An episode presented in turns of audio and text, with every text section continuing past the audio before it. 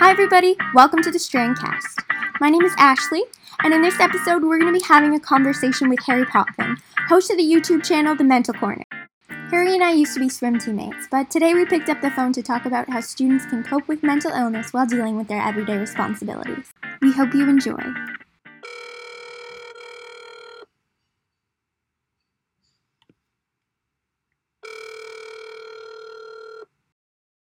Hi, how are you? I'm good, thank you. How are you? Not bad, not bad. Is the sound okay? I'm on speaker right now. Yeah, yeah, it's really good actually. Oh. Do you want to start off just by explaining what the Mental Corner is? Yeah, perfect. Sure. Um, yeah, okay. So the mental corner is basically my way of trying to show the viewers that uh, they're not alone in their mental health struggles. I kind of, um, so what I do on it is basically I've got a bunch of different segments. I procrastinate a lot, so I, it's hard for me to follow ritual, but uh, basically there's mental health discussions where I talk about my my own experiences and what I've learned through my journey, and then there's uh, a show called the H Panel that I provide where I interview people um, from all different backgrounds to talk about mental health and talk about their own experiences, what helped them get through it. Um, uh, basically, just to wear, raise awareness and kind of keep the conversation going the H panel that you have you have so many incredible people, so many different incredible voices. Which conversation do you think was most eye opening for you? Oh man. Um Ooh, that's tough. Um I think I think one of them definitely uh it was my second episode of the whole show. Um it was with a girl named Logan who I actually went to school with in high school uh, and she was talking about her experience with um, sexual assault and uh, kind of how she got through it and kind of how like her experiences with it. And I think that was really eye opening, just because uh, you know you hear about that in like the news and on social media, but when it when it, it happens to someone that you know, it kind of hits different. Yeah. Mm-hmm. You start to realize like, oh wow, it's like a lot more common than people kind of think and I think I think I've felt that way through most of them. So that one definitely uh, hit a different level. Um, I'm trying to think of another one that did as well. Uh, I did one with um, I did one with a professional swimmer. Uh, her name's Maddie Bannock, and she basically talked about um, like suicide and how like her experience with it. Um, and her thoughts. And I think that one hit different as well because I could relate to it almost. Uh, we had very similar stories, and it's just kind of whenever an athlete comes on, it, it just uh, it, it's really great because it shows like just because you're an athlete doesn't mean you have to be tough all the time. Like it, it's basically normalizing that conversation further. So uh, I'd say those two definitely hit a different level. I did love those episodes, I must say. Uh, so let's get started with some of the questions that I sent to you. Yep, let's do it. Okay, so what mental health advice would you give to your first year self? My first year self, the main thing I would give to myself is go get the help that you need. Because I was actually just talking about this uh, with a guest earlier today. I I was diagnosed with the depression and anxiety in my first year, but I was so stubborn that every help or every sort of advice that like the therapists and the doctors gave me, I said, nah, I don't need it. I'm good. And it didn't, it, it, it took, you know, almost taking my own life in my final year of university. It took that for me to finally go, okay, I do need help. So for my first year self to, you know, save a bunch of mental exhaustion for the last couple years, um, I would just tell them that you know there's nothing wrong with going to get the help that you need because it, mental illness is it's not a physical illness, but it should be treated equally because it, it does affect uh, your day to day. It affects you know um, your performance in school and life and sport.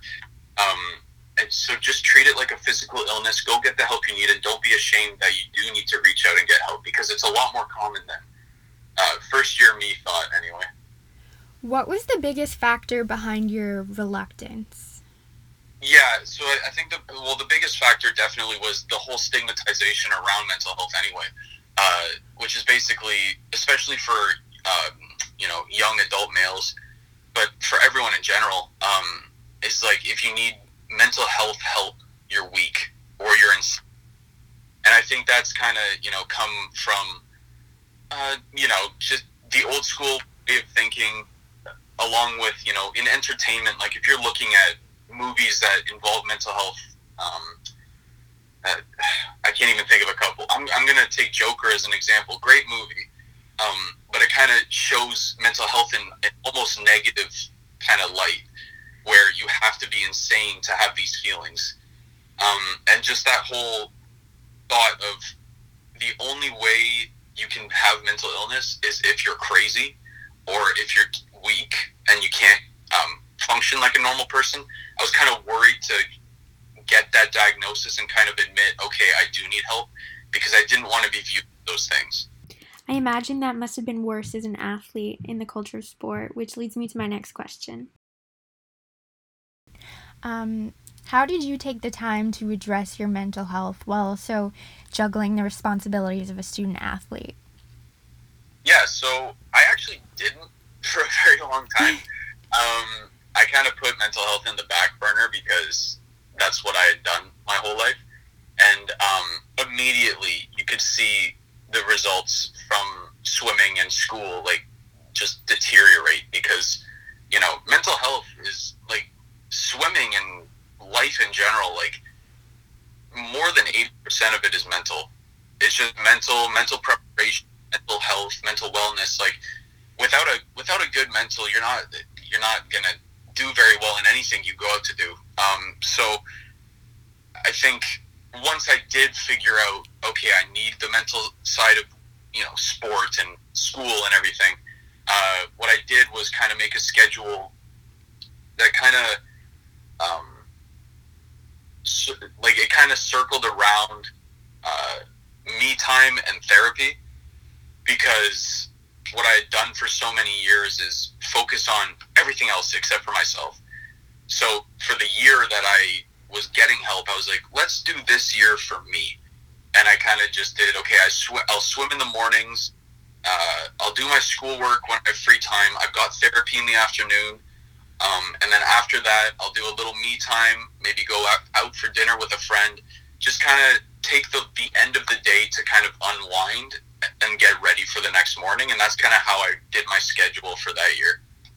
While you were incorporating that self care into into your routine, did you find it hard to keep up with your commitments, whether like academic or to do with swimming?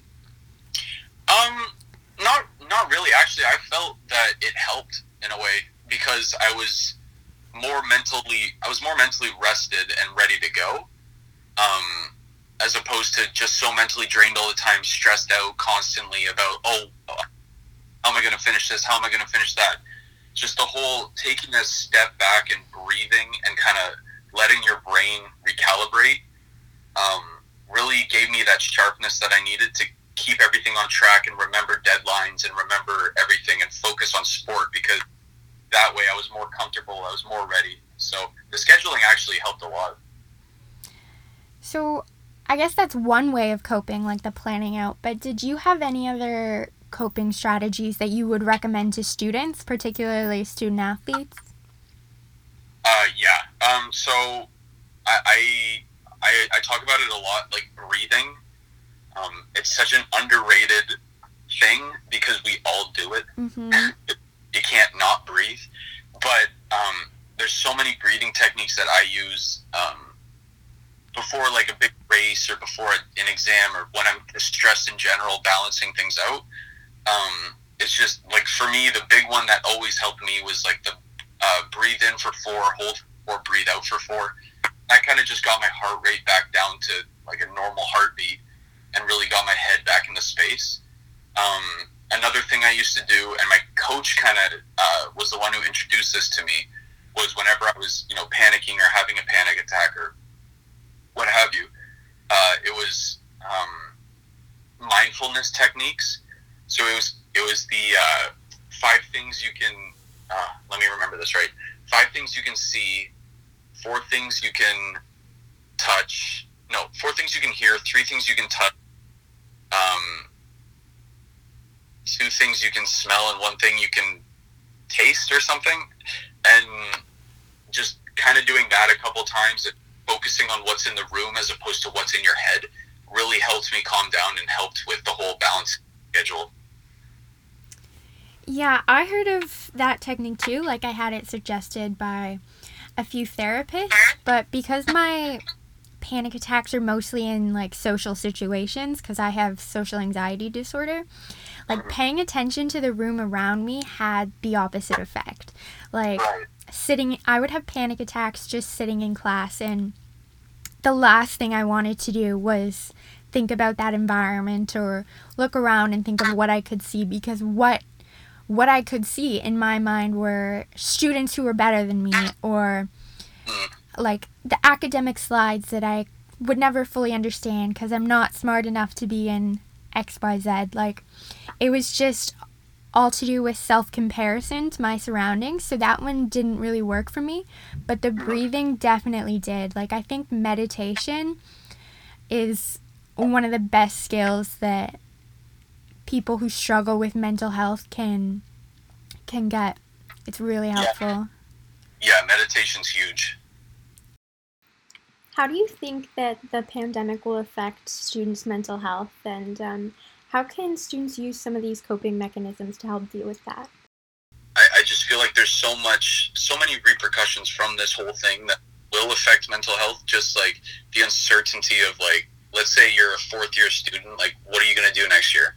if everything's closed, like for work, or if you're a first year student, um, like, are you gonna go to res? Because not many people are, and if you do online, like, what happens to all those interactions that you get with your friends and your new friends and um, this whole bit? So the online learning, because I know for a lot of students, they they have trouble learning online.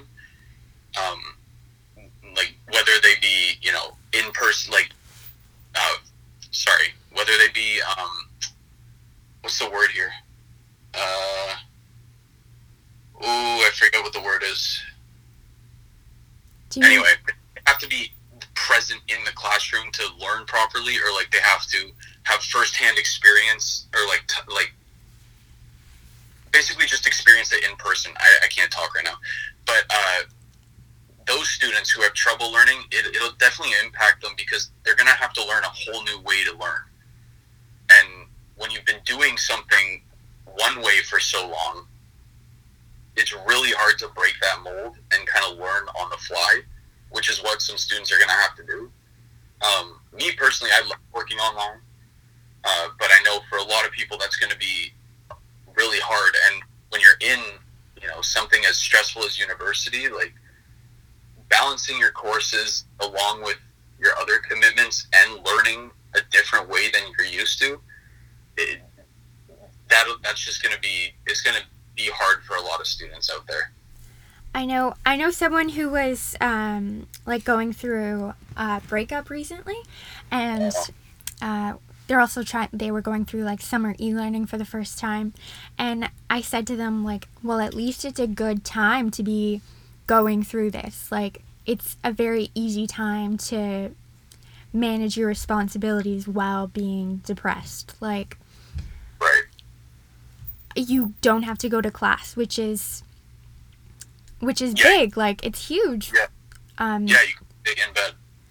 Yeah, the amount of effort that it takes to to like actually go somewhere, like travel somewhere, um, and then just sit in a class where like you can be seen and you have to feel that environment is way different. But they thought, like, actually, that it would make their depression much worse because they wouldn't have the same access to the things that make them happy, like the things that they cope with. Like they wouldn't have the same access to like their happy places. Like they wouldn't be able to go to the library and get a coffee and just like do those normal things that are part of their routine. So I don't know where you stand there. Like what do you think Do you think oh, some parts outweigh others? Yeah, no, I, I agree with you in the sense where, because I know when I had like my lowest point, I didn't go to class. I was like, screw it, I'm just gonna skip it. Um, so in that sense, like not going to class and being able to be in your own little safe zone in your room is huge. Um, especially when you are at a low point low point. Sorry. Um, but I agree with your friend as well. Uh, routine's important. Um, I know now because I'm I'm home. I'm not at the university. I, am not in the normal September routine that I'm used to, and I can definitely feel it. I, you know, I'm having trouble sleeping. Like it, it's you're, you're subconsciously stressed because your normal is gone. So on the one side, you're right. Like it's it's great for people who would much rather just stay in their room and learn that way and not have to deal with the outside world ever. But on the other hand, your routine is completely switched. So it's gonna it's it's tough. It's it, yeah, uh, it's gonna be hard for students on both ends, really. I do think that it will create a bit of a positive change just in the fact that like having all the lectures posted online and in videos, it's just creating a foundation for accessibility in the years to come. Wait, you, you guys never had your lectures uploaded? No. Did you? Yeah, Guelph does it all the time. Wow. I had yeah. one teacher do that um like pre-pandemic, just one. And really? yeah, that's it. No, Guelph, all of Guelph's courses are uploaded online. That's insane. That would have made such a huge difference. Mm-hmm. Wow. It was super convenient. Mm-hmm. What other kind of adaptations do you think that schools should be making for student mental health right now? Yeah, so the University of Guelph, in my first year, um, was, well, they were really bad with mental health. Like, they, the waiting list, like, was months. And once you got in, it was like a 20 minute meeting. And when you explained to them what was wrong, they were like, yeah, go get drugs. Bye. And it was like, oh, that's terrible. But since then, they've come a super long way. So what what they do is um, like the ther- the therapy waiting list might still be long, but what they also have is a program where in upper years who are who have taken course, been through you know, been through it. Um, they're part of a group called the Student Support Network at Guelph, where um, they're in a room, and I guess you know because of COVID, it would be a virtual room or, or something. Uh, and the student can just walk in anytime, say they have to talk, and just take as long as they need with one-on-one or two-on-one, whatever they feel comfortable with, and just vent and just let everything out and have someone listen to them. And that that makes a huge difference for some people who just have it all bottled up and feel like they're about to explode. So for this whole pandemic thing, I, I would like to see that continue, and hopefully for other universities as well. Like just have a group of um, a group of students who have like been through the courses, been training, um, or been through you know the whole uni, uni experience in general, and just kind of have them in a room for a couple hours a day. Just have walk-ins because having that accessibility makes it so much easier for kids um, who want to just come and vent for a couple hours a day. Yeah, that's that sounds amazing. Like I wish that were implemented at U of T, because like yeah. right when you're going through that moment of crisis, you can get the help rather than having to wait and like stew with those feelings. I think yeah, that makes no, a huge difference. Yeah, it, it, it's made a huge difference on campus, definitely. Did you personally have like a positive experience with your school's mental health resources? I did this year, or sorry, I did in my last year of university. My first year was terrible, and I, I say that a lot um, because it took me three months to get an appointment, and then when I went in for my appointment, it she they were 20 minutes late, and I, I was having a panic attack in the waiting room for 20 minutes And then when she did come in, she didn't acknowledge that she was late, and she just said, "Here's some drugs to try. Have a good one." And I was like, "If that's therapy, I don't ever want to do it again." Wow. Um, and then for a couple more years, I didn't really have great experiences because I don't know. It, uh, like the thing they don't tell you about for therapy, not everyone's going to work for you. It, it sometimes it takes you know a couple different people to really find the right fit. So I didn't know that. So I just assumed everyone was terrible because the three or four that I had tried for the first three years were not for me. But then in fourth year, whether that whether it be because I finally found the right person or because the university like really ramped up their mental health um, initiatives, uh, I had a great experience. The therapist I had, she was um, really understanding. She really helped me through a lot, and the university now is very um, on point with it. They they like uh, they keep you in this rotation where like the people text you and ask you how it's going.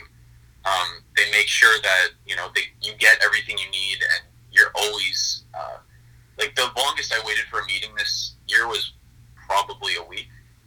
Like they're really on point with it now um, to make sure that you've got the resources you need whenever you need it. So yeah, this year has been great for that. So shout out to Guelph, man.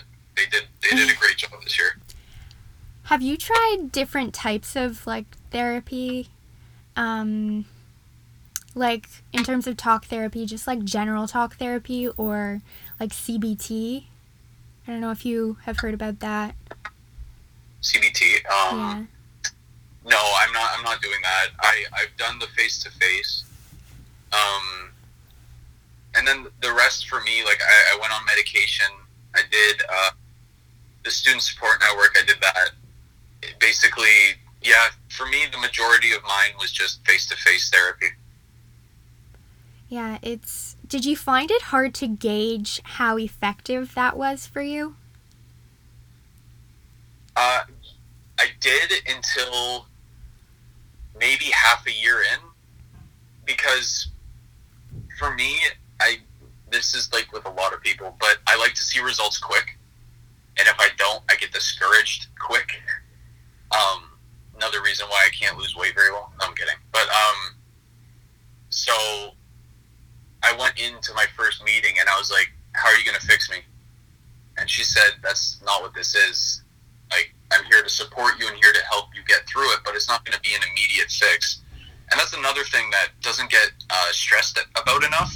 It takes a lot of work. Recovery takes a lot of work. Um, it takes a lot of trials and tribulations. It takes a lot of um, repetitive scheduling and you know uh, mindfulness and the whole nine yards. So I didn't really see results because I was so stressed about the end result. I was kind of just like, I'm not happy yet, or I'm not fully happy yet. I still have episodes, so what's going on?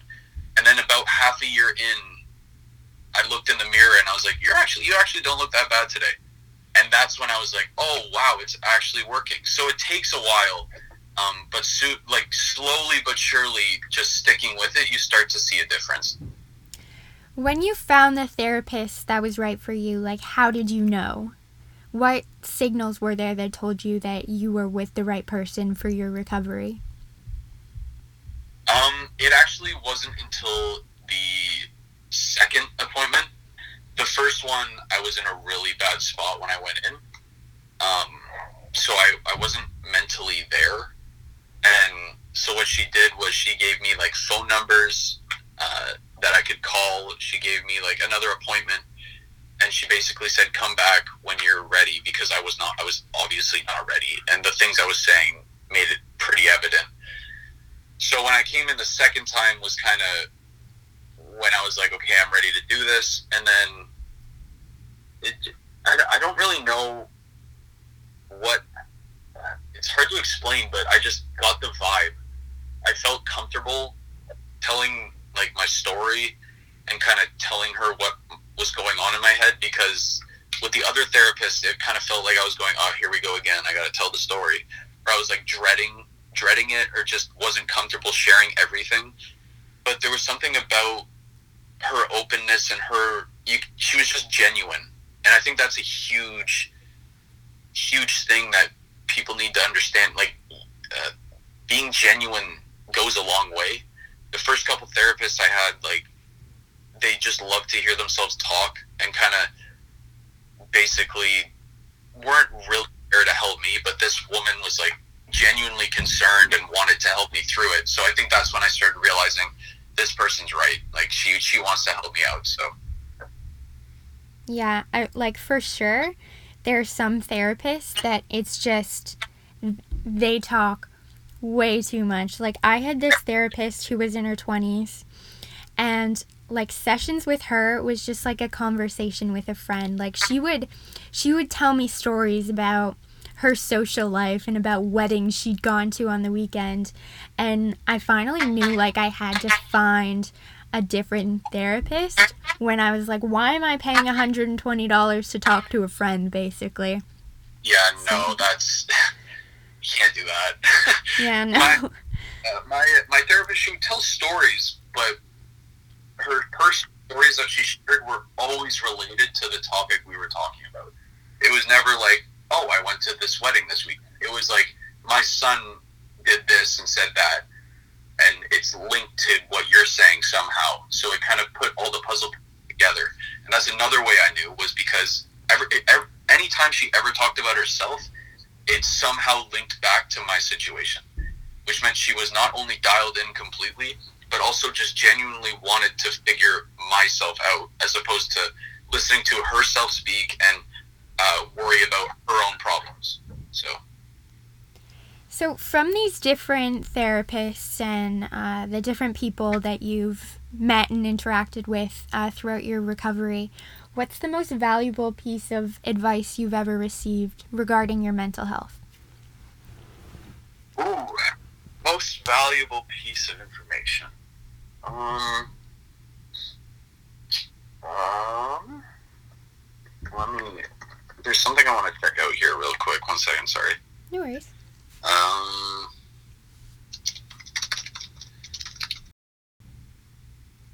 Oh, here we go. Yes, perfect. Okay. So it's not really like advice, but it's kind of well, it kind of is, but it's this thing that my therapist mentioned where it's it's called the four quadrant model. I'm gonna try to word it out without looking at the model, but my best advice is you've got four quadrants in your brain, uh,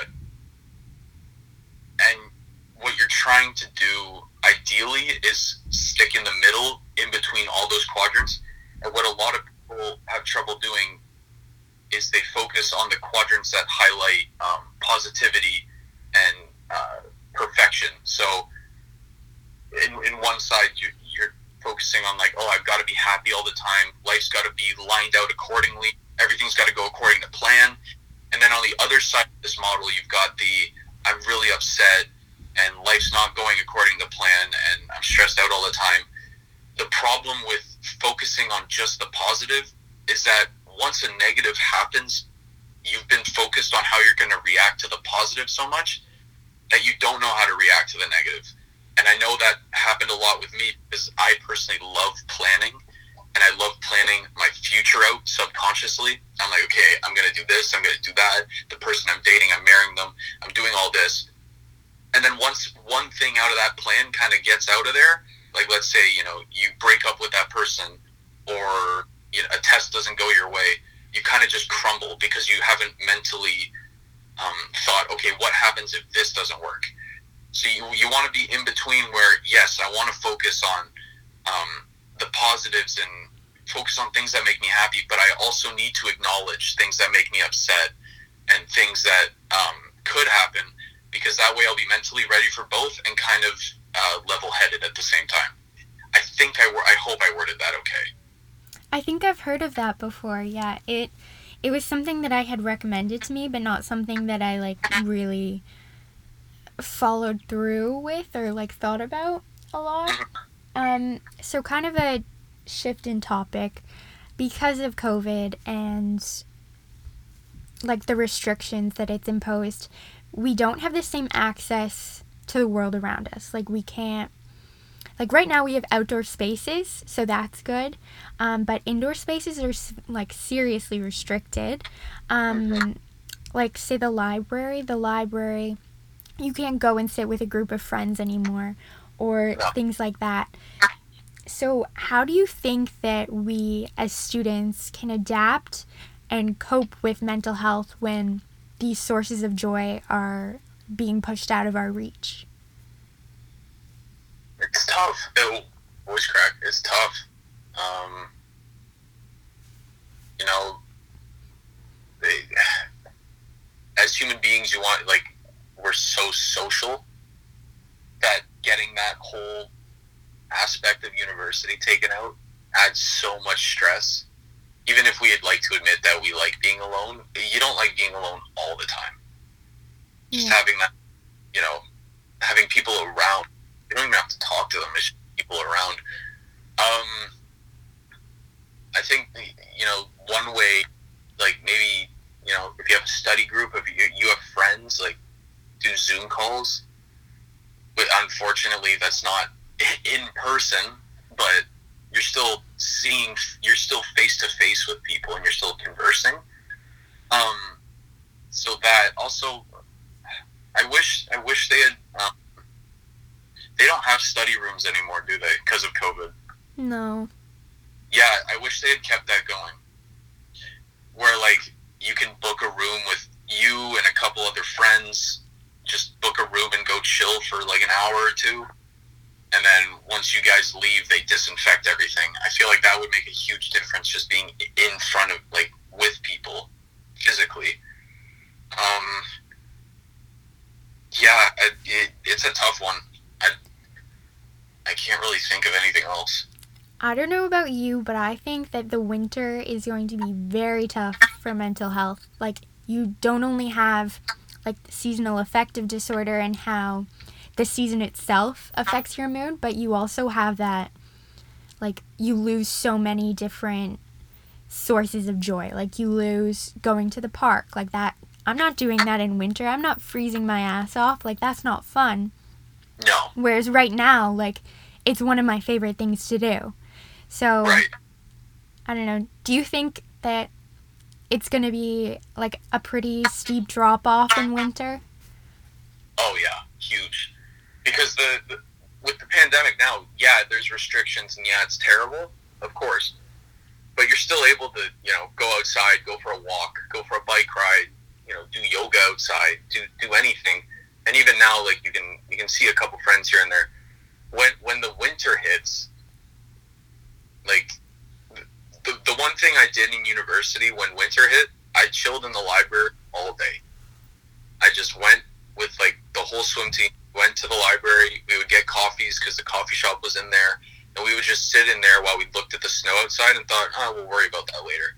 Without that whole thing, dealing with, like you said, the seasonal depression side of it, and not being able to go outside and relax, there's going to be a big drop off. And I just, I, I feel like I feel really bad for students because we've seen seasonal depression. I don't know if we've we've seen it like it's gonna be this winter and especially if a second wave hits, mm-hmm. it's yeah, like, and then you have to like lock down again. Yeah, no, it's gonna.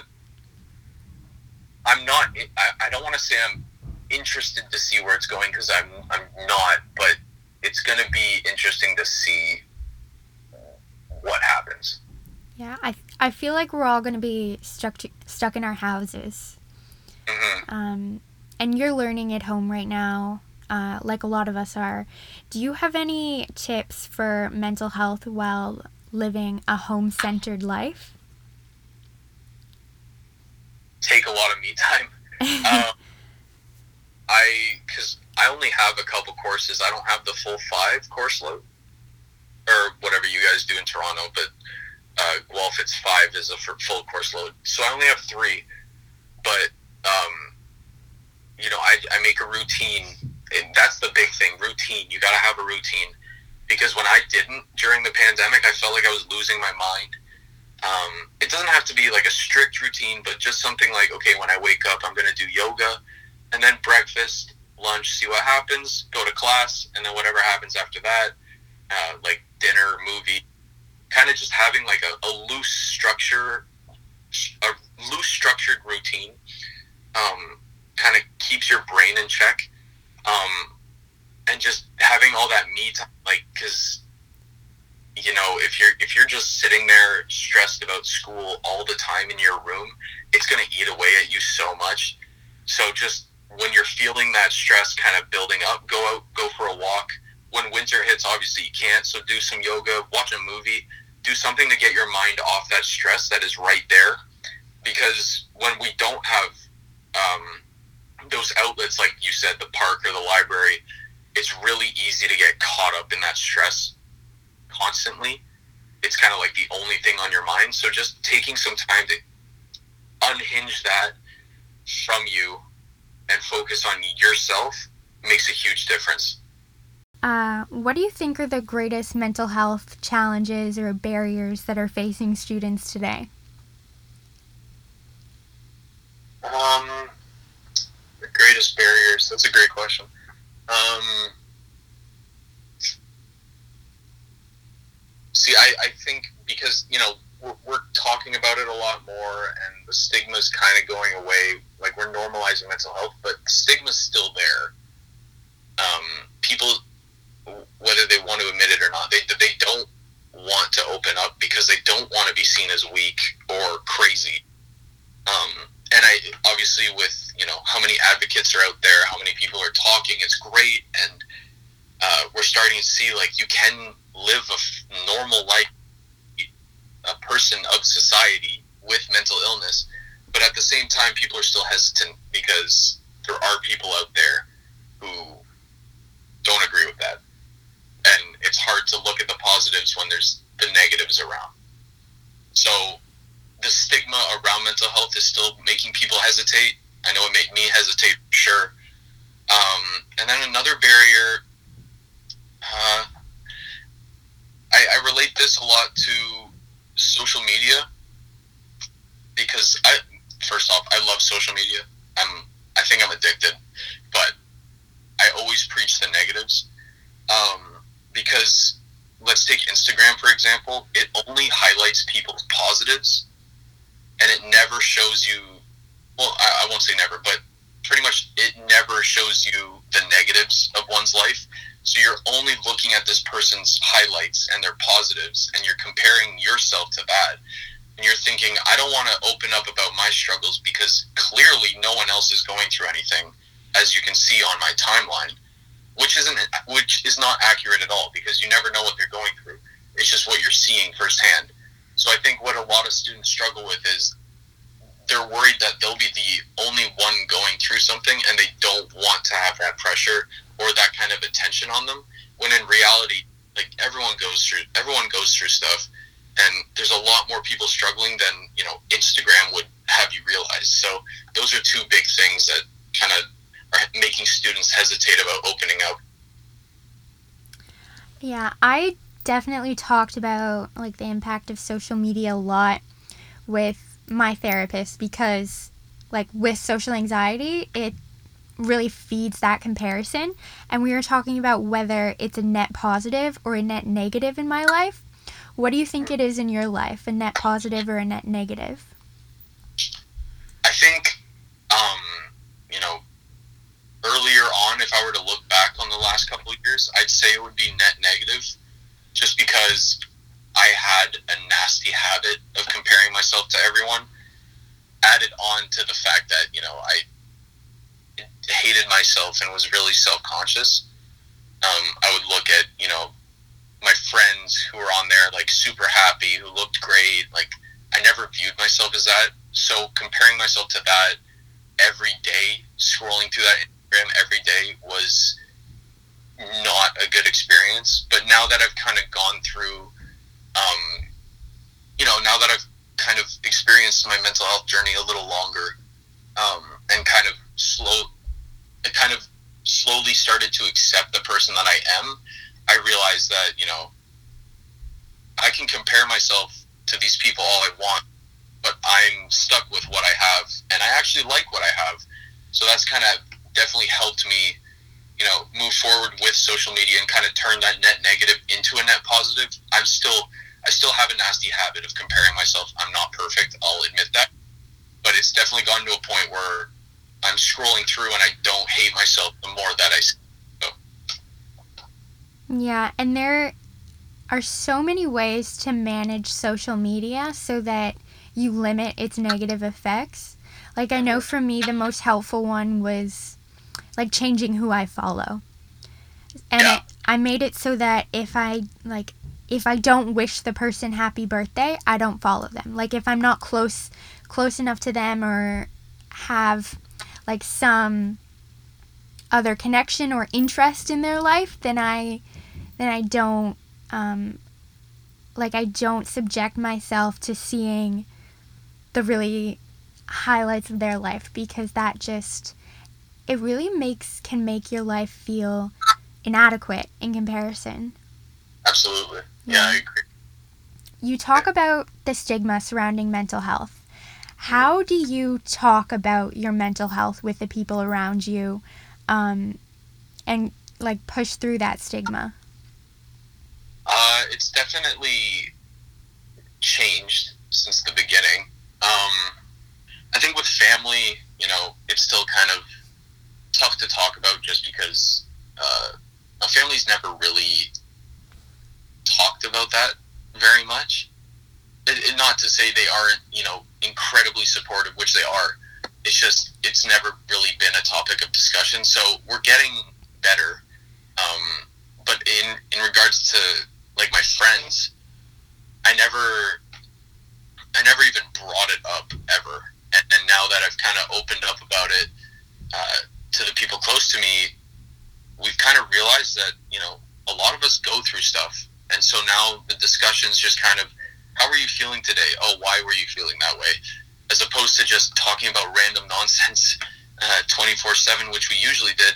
We're actually having these you know important conversations about why am I feeling that way and what can we do as a group to get that better. Um, so yeah, I don't know how to explain it. It's just it's my conversations with my friends have been a lot more open, and I wasn't used to that at the beginning, but now it's just become the normal. Like you have the usual, hey, how are you doing, like friends, but then now it's more like, how are you really doing, and how can I like help, sort of. That sounds really, really helpful. Like getting to the root of why you're feeling that way with the person rather than just like keeping it superficial or pretending, I think is really important. Yeah, yeah, absolutely. I've gotten into the habit of like when I'm depressed, not saying that to my parents because I don't totally feel comfortable doing that because my like my mom either oversteps or I just don't bring up mental health period with my dad. Um, so I say I'm not feeling well. So it makes it sound like it could be a physical issue or a mental issue. But now with COVID, I can't use that anymore because like they'll be suspicious. They'll think. I have I have the the illness, but really I'm just trying to like cover up for the fact that I'm too scared to openly talk about my mental illness, which which really sucks and is something that I have to work on and so I'm sure so do a lot of people. Um, there's just one last thing I wanted to ask you, um, and that's like what type of therapy was most helpful for you? Like medication or talk therapy or meditation? Um, for me, all those all those things helped absolutely. I'd say talk therapy helped the most, but not with the therapist, if that makes sense. My, my talk therapy that helped the most was with family, and kind of having or friends and family, and kind of having those open on discussions because it's one thing to be you know qualified and have gone to school for it like therapists have like they're incredibly qualified. It's one thing to have that background. It's another to be a friend of that person who's also gone through their own stuff. Because sometimes you know you don't trust the therapists and i didn't in the beginning. So having those one-on-one conversations with my friends who had gone through their own issues and like were there for me, were supportive, that kind of helped me the most because it made me realize I'm not the only one going through this, and I've got a ton of support around me that can help. So that's kind of the therapy, quote unquote, helped the most for me. I'm I'm trying to think of my own answer and honestly I can't like when I started mental health like recovery it was a dive in so I started doing everything at the same time so I mm-hmm. can't like differentiate between whether like meds are responsible for me feeling better or like just having someone to talk to but they do they do affect you in totally different ways, if that makes sense. Oh yeah, yeah, I completely agree. Uh, sorry, I just wanted to like tell you something about my own experience. Like, um, have you heard of Thought Records? Thought Records. Is, is that where you just um, record your thoughts? No, it's. I just wanted to tell you about it because it's the single like thing in my mental health um, recovery that's been like most helpful um, more than anything. It's it's like a chart with I think like six different columns. So in the first column you'll write the thought. Uh, so for example, like I'm not as good as um, Sally, and then in the next column you'll write the feelings that that thought has for you, and you'll give it a ranking. So like on a scale of one to ten and then in the next column, it's evidence that supports that negative thought or that hot thought. And then the next column is um, evidence that doesn't support and like kind of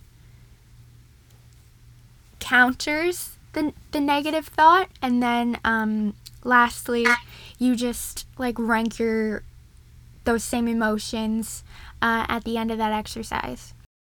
Thank you so much. It was so nice talking to you. Yeah, you too. Thanks, Ashley. Take care. You too.